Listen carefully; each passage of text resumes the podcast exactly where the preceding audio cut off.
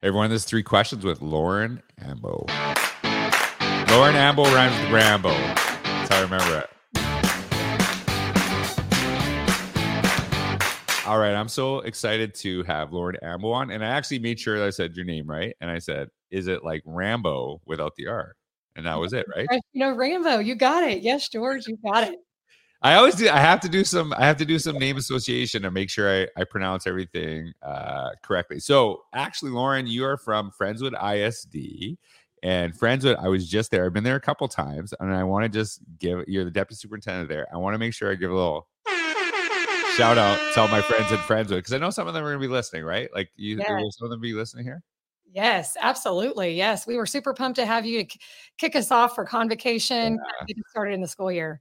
Yeah, having you yeah, back. it's such it's such like honestly such a warm uh group and uh Thad is out a- actually the Hurricane Ian just came through and Thad checked in on me and Yes. he's a very awesome superintendent. So Lauren, uh, thank you so much for taking the time out of your day and uh and uh being a part of the podcast. So I know you do some really incredible stuff with leadership. I know Friendswood ISD is just an amazing uh, you know, uh community public school is absolutely incredible. So when you look at your uh, career as an educator, who is a teacher that you think of that really inspired you and why? Gosh, um, I've been fortunate. There's there's so many I could name, but I have to say um, the first face that comes to mind would be my sixth grade math teacher, Miss Armejo. She was a teacher right down the street from Friendswood ISD here in Clear Creek ISD. She was sixth grade math, and math was not always my gift, George. Um, when I was younger, I had a lot of kind of that math anxiety, some math fear. And I distinctly remember she was in a portable building, and I distinctly remember my mom dropping me off. It was dark outside, so probably 6 6:30 in the morning before intermediate school started. And she was willing to tutor me, go out of her way. She and I, one on one in that portable building. I can still uh, smell it. I can still see the walls um, in her portable building classroom and just how she poured into me. And literally, I have her to thank for kind of overcoming these fears of just not being a good math student, right? Um, based Mhm. on previous history or performance. Um, and just now being in education and having the privilege to serve so many dedicated teachers, just am even more thankful for the time and, and sacrifice you gave me. Well, did you actually didn't you you worked in Clear Creek? You told I me right. did. I So did. did, yes. you, did you ever in, uh, encounter her when you worked there too, No, no? she was gone. She was gone by the time Oh. um, I started. You know, I left College Station, went to A and M, and by the time I got back to Clear Creek, she was uh, she was gone. But she's one of the first folks I tried to look up. Yeah, so she was Well, incredible. We have to give uh, Mrs. Arma Armaheo. am I saying yes. All right, so we're Armejo. gonna gi- give a little shout out button. So yeah, it's actually it is actually interesting because I remember I was listening to um, Dr. Yong Zhao, and he was saying that one of the most important elements in North America that's actually helped students is is, is weirdly enough is that uh, it's confidence. It's just confidence in and sometimes they have uh the scores don't line up with the confidence level, but the confidence level, I weirdly enough, the confidence level is actually shown to lead to creativity. And so, so like you know, in other aspects of the world, is that you know, if you have that belief, the level can catch up with you, if that makes sense, right? Whereas if you are struggling with it and you just never think you can achieve it, then you're going to actually continuously have a bad time. And even if you actually are excelling at it, but you don't have the confidence level, you won't right. actually take risks in your learning. So that actually is a massive thing. And uh, I remember Yong Zhao saying that, and it kind of really resonated with me how important that actually is that belief that we have in Mhm. ourselves and how many great teachers actually do that. And so I know one of the things that you are really passionate about. What is your title of your blog? I know it's connected to is it It's, vulnerable leadership? Vulnerable influence. Yes. Vulnerable influence, right? And I know you talk a lot about leadership Yeah. development there. And so uh, you were actually, uh, if you check the description down below, Lauren's got a, a great blog and uh, to be regular scheduled posts coming up very Yes. soon, right? Yes, absolutely. count on it. And so um, when you think of all the leaders that you've interacted with, which I know is many, and I know there's great ones in Friendswood ISD specifically because I've had the opportunity to connect with them. Who's an administrator that you really think of that inspired you and why? Yeah. So I um again been very, very blessed to work with some some awesome leaders who continue to inspire me. And and, and it's funny when you step into leadership, you can think back on all the different moves that you saw leaders make. And it's like, ah, I understand what he was doing now, right? But Right. really sticks out to me um, is Mr. David Ogden. He was, um, I was, he hired me. Uh, he was my, I was a first year teacher on his campus. He was um, a campus principal at Mary Branch Elementary in Bryan ISD. And I will not forget walking up to his table at the job fair and um, he kind of pulled me back you know for an additional kind of uh, second round interview if you will kind of right there in that in that building.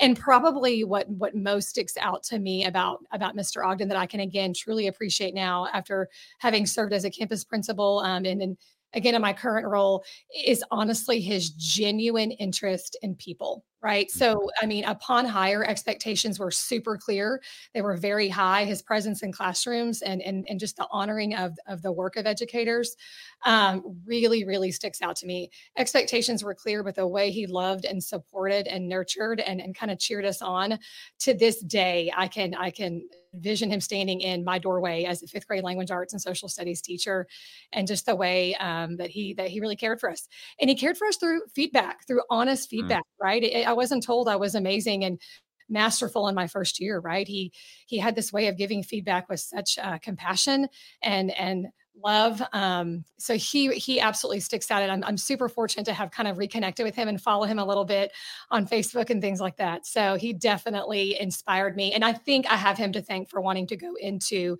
leadership later. Yeah.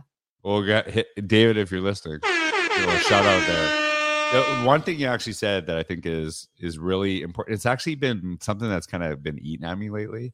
Is I see a lot of like uh, people that are just focused on culture and relationships, and it's like that's it. Like that, it's like that's the end, right? As long as people feel good, then you've done your job. I'm like, no, no, no. Like that that's the, the the foundational element of it. But if you actually don't push people beyond that point, then, then what is that for, right? You are actually trying to give feedback. And a good friend of mine, her name's Allison Apsey, actually sent me a, a picture. It was a meme, and it was like, kindness is not like saying something about mm-hmm. like what people want to hear, but what they need, and making sure that right. they kind of move forward. And she said, and she actually said, and it was very nice. She goes, she's like, you do this for me, because like I'll say like, hey, here's something I I gotta tell you, uh, because I actually is that you know and some people get mad sometimes when you do that and it's like no i'm doing this to like to help you grow because I believe in you. But if I didn't say anything, that's not really helpful to you at all, right? And so I, I love that because I think it is relationships are foundational, but they're not the end goal. And I think that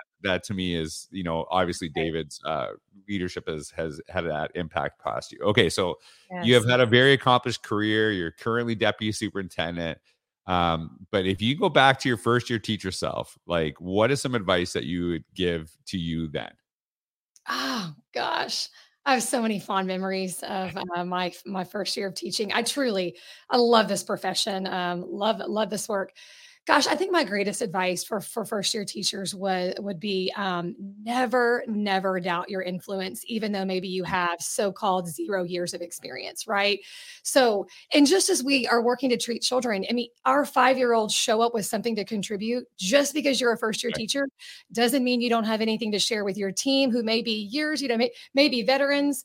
Gosh, you have so much to share. Do not doubt what you have to bring to the field, even with two weeks experience, three months experience um, and know that you're there uh, for a reason. And gosh, I would also say keep that joy alive, right? Times are tough. Sometimes we get bogged down in issues related to compliance and sometimes um, just drowning in sometimes what it feels like the work. So find a partner to remind you of the why, why you chose this work in the first place.